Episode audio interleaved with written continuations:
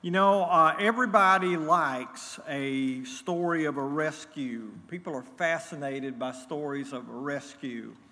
Uh, I can remember uh, growing up, uh, the cowboy movies that I would watch, and just when the uh, heroine was in the direst straits, uh, up would come the hero riding up on his horse and you know, we think about the cartoons with the uh, person tied to the railroad tracks and the trains coming down, and at the last minute, someone comes to rescue them. Stories of heroes, stories of heroes.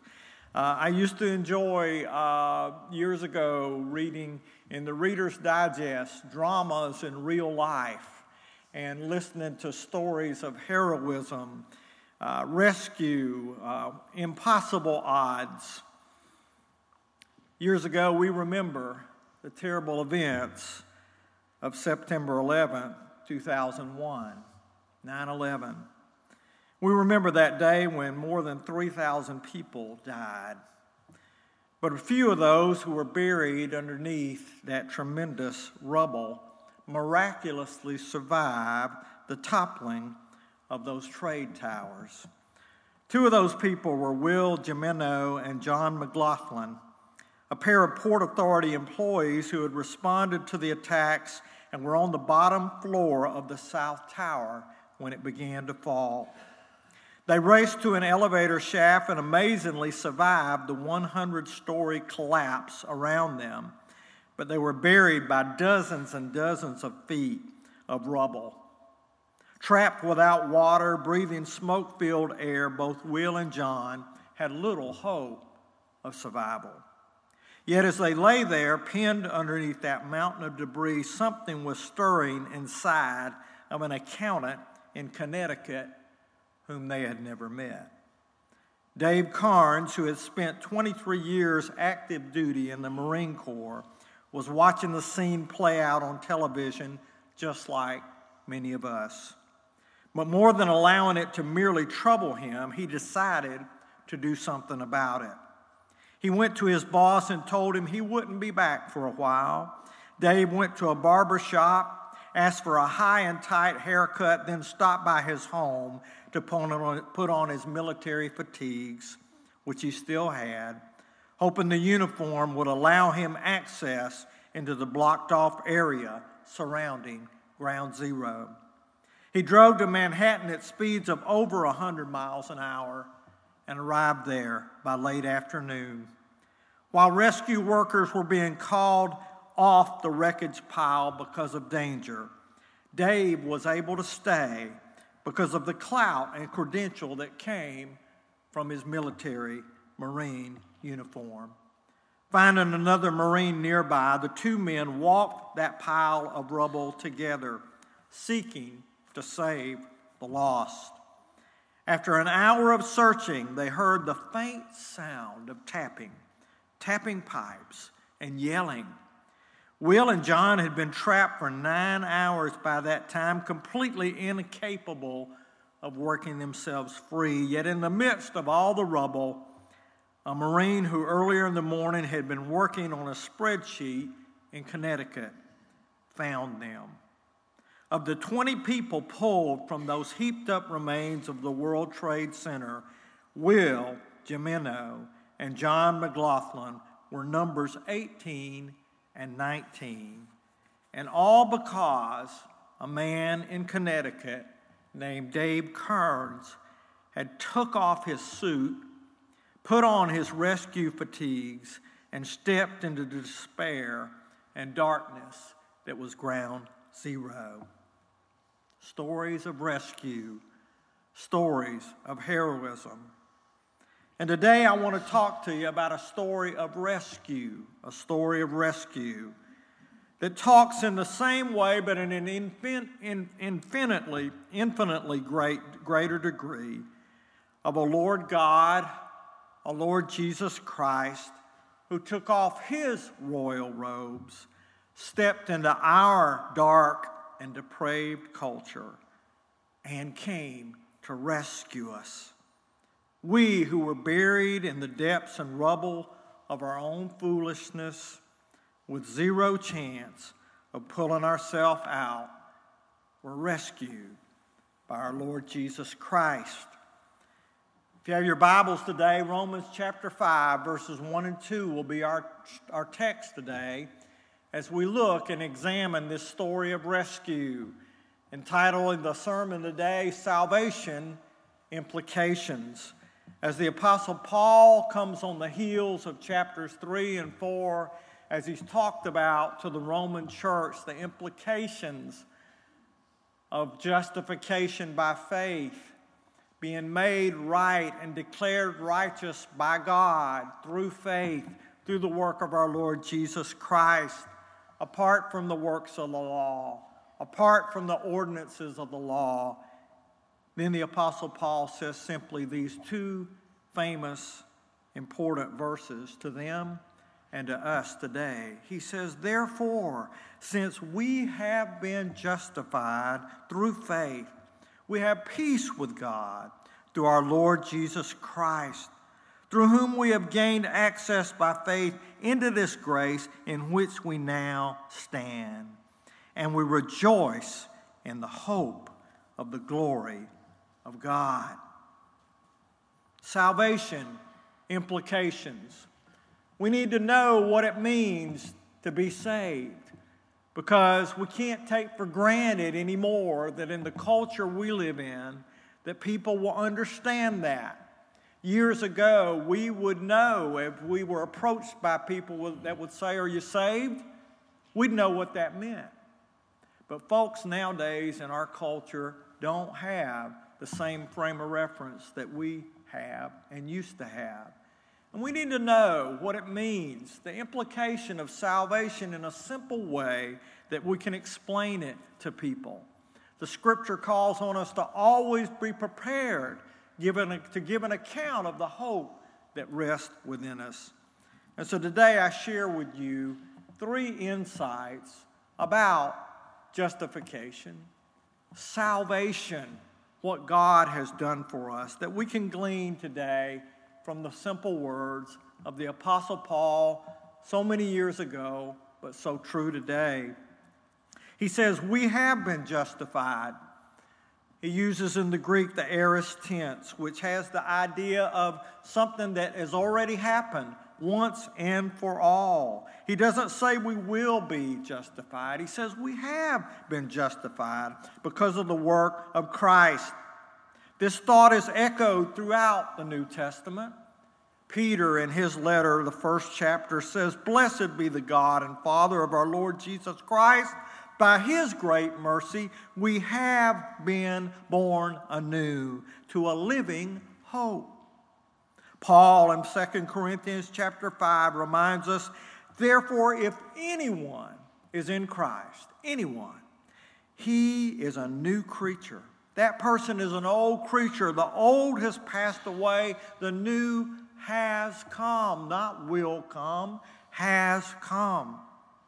This suggests to us a couple of things. First of all, if we've been justified, if that's been done for us, then I and you today need to accept the fact that our sins are paid for.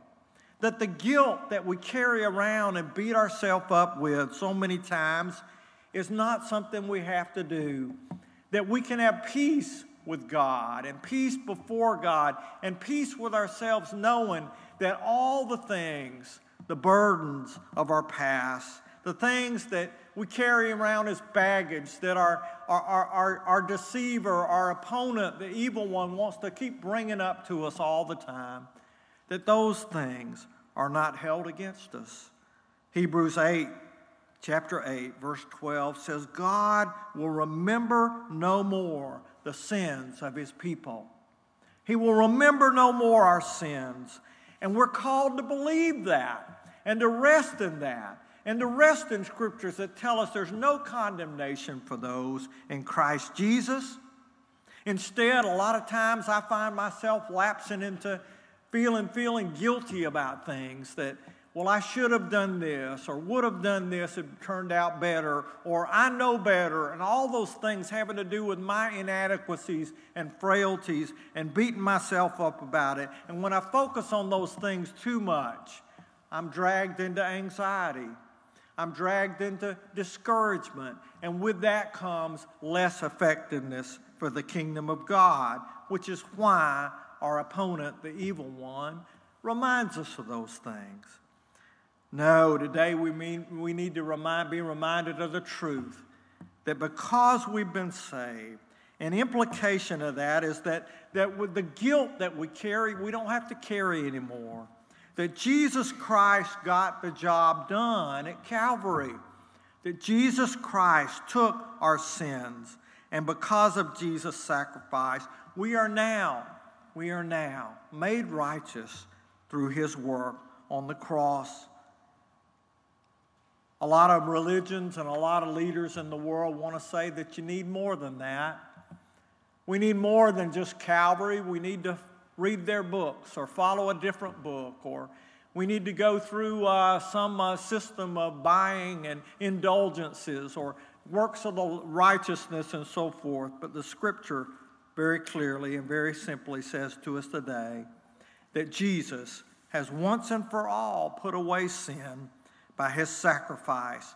And because of his sacrifice and because of his resurrection, we have been justified. Amen? We are saved. We can be at peace about that. And that is good news. Good news. But Paul doesn't stop there. He says not only we've been justified, we've been saved. He says that this grace that we've received is a grace in which we now stand. He uses the perfect tense, indicating an effect that is still ongoing. So salvation is a past event. It's something that's happened to us in the past, but salvation is also something else. Salvation is a present experience, a present experience. Do we wonder as we look around our world and we see this chaotic, messed up world? And only the events of the last few weeks can remind us of that even more so, as we've seen things that make us cringe and meanness and all kinds of things that we wish weren't so acrimony and all these different kind of things and we look around our world and we see the world torn with wars and rumors of wars and all types of things we see value life being devalued all of this kind of thing that we see around the world and we wonder why is it why is it and it's because sin obviously is in domination of many of the folks in the world. And whether they know it or not, their lives are going down a path of destruction. But another reason that the world is perhaps in such a mess that it's in is because Christians, those who have been justified, are not always living like they've been justified. They're not always in the present experience of salvation, that somehow it's become common to us. Somehow it's become something that, that we yawn about. Uh, we, we've heard about it since our youth, many of us, and the story of Jesus somehow loses its, its, its fervor for us. But you know, when we get to that point, we're reminded of the amazing claims that God Himself would come, become man, walk among us, an amazing, astounding story. For what? For His love for us, for those of us who needed a meaning and a purpose and a hope in life, that God would come and provide that for us. And it's time for us on a daily basis to realize that our salvation is more than an event that just happened to us when we were young children or, or early adults. It's a present experience, a living, growing faith that is only properly expressed in response to what God has done for us with a, with a heart of gratitude, a heart of faithfulness, a heart of service. As Mike spoke of all the faithfulness and volunteers and so forth at the hospice for so many years. That's just an embodiment, an expression of gratitude, an expression of the amazing grace that's been given to us. And we can only respond with hearts that say, What is it that I couldn't do for you, Lord? What is it that I couldn't do for you in light of all that you've done for me? We're called to be light of the world.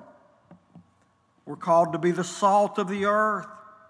Peter says we've been called to follow in the steps of Christ. And what kind of example did Christ leave for us? In all situations, he demonstrated that fruit of the Spirit that's in us, that can grow in us, that will grow in us.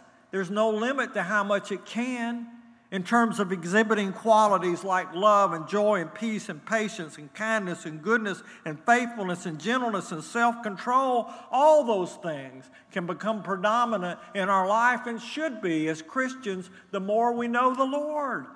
The longer we know Him, the longer I serve Him, the sweeter He grows, the old song says. And the good news is this that those qualities come to us through the Spirit that lives inside of us. The Spirit that lives inside of us and it is ready and willing. He's ready and willing to help transform us into what God would have us to be. And there's no limits to what that can be in Christ Jesus. Yes, salvation is a past event, but salvation is also a present experience, something that we should live out. And as Mike says, when we sing the song, In my heart there rings a melody. It's not something that surprises me to hear that Mike says you were smiling and looking at him and singing those words because that's the way it should be. In our heart, there rings a melody, a melody of love because of what Christ has done for us. Salvation is something that, that we can rest in and have peace in and be thankful to God for. But salvation present, prevent, salvation makes us become people who, in our present experience, live out the gospel. Live out the gospel. But the Apostle Paul doesn't stop there. He says one more thing.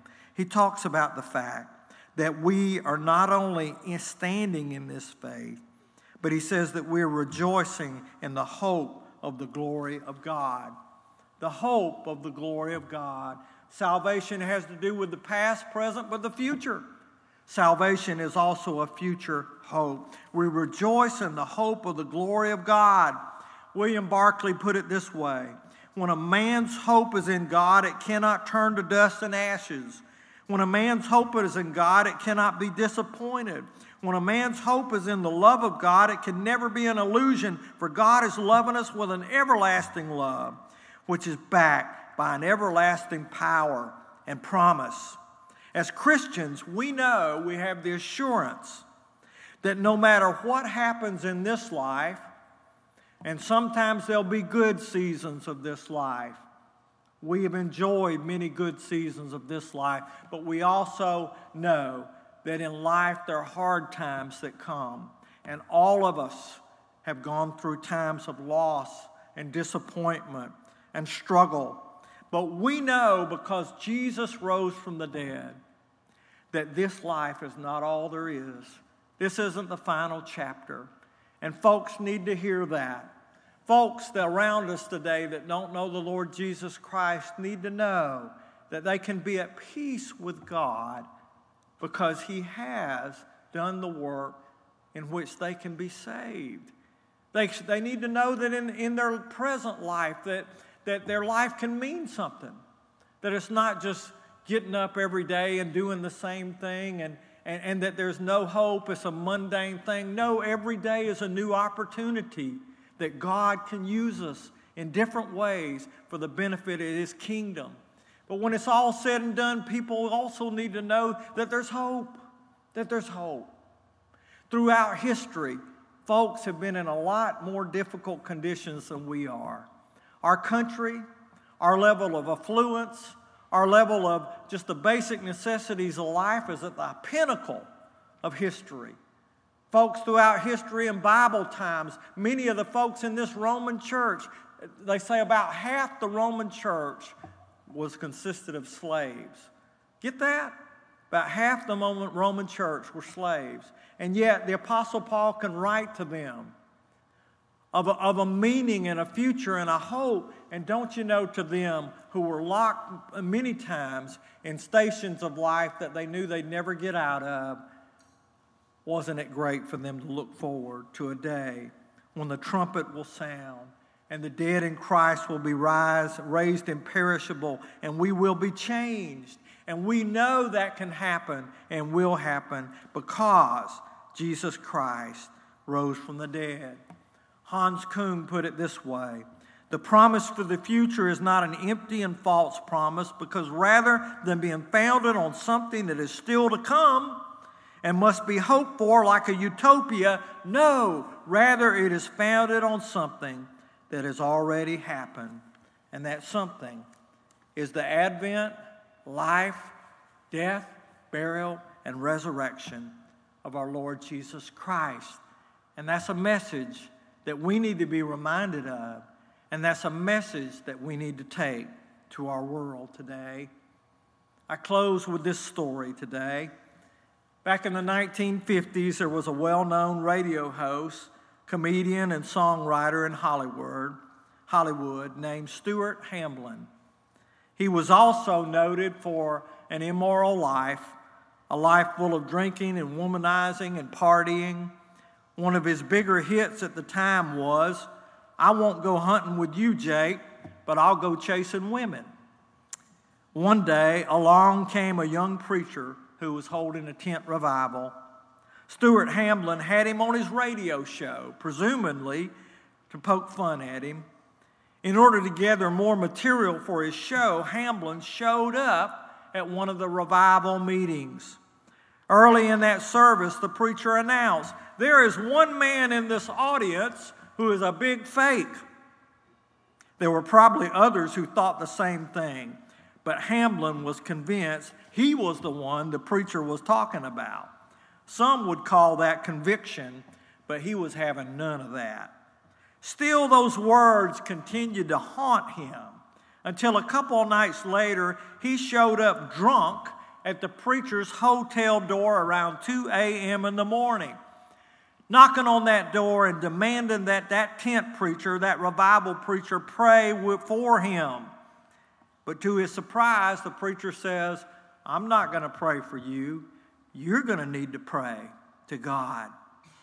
And I'm not going to get in the middle of that. So he invited Stuart Hamblen into his hotel room, and they sat and they talked and they reasoned about the gospel until 5 a.m. in the morning, at which point Stuart dropped to his knees and with tears cried out to God for salvation. But that's not the end of the story. Stuart Hamblen quit drinking, quit chasing women, quit everything that was idolatrous and immoral, and soon he began to lose favor with the Hollywood crowd. He ultimately was fired by the radio station when he refused to accept a beer company as his sponsor. Hard times were upon him. He tried writing a couple of Christian songs, but the only one that had any success was a song called This Old House, written for his friend, Rosemary Clooney. As he continued to struggle, a longtime friend named John took him aside and told him, he says, All your troubles started when you got religion. Was it worth it? Stuart answered simply, Yes, it was. Then his friend said, You liked your booze so much, don't you ever miss it? His answer was, No. Then John said, I don't understand how you could give it up so easily. Stuart's response was, It's no big secret. With God, all things are possible. And to this, his friend John said, That's a catchy phrase. You should write a song about it. And as they say, the rest is history. Because the song Stuart Hamblen wrote was a song called It Is No Secret. What God can do, what He's done for others, He'll do for you. With arms wide open, He'll welcome you. It is no secret what God can do. By the way, that friend was John Wayne. And the young preacher who refused to pray for Stuart that night at 2 a.m. was Billy Graham. Salvation implications the Lord calls us today to be reminded that we can have confidence of our faith in Jesus Christ. Salvation is a past experience, it's a present experience, it's a future hope, and it's a message the world needs to hear. Today, we're going to sing a song of invitation. There's something about that name. And as we sing it, if you don't know the Lord Jesus Christ, we invite you to come and to know him as we stand and as we sing.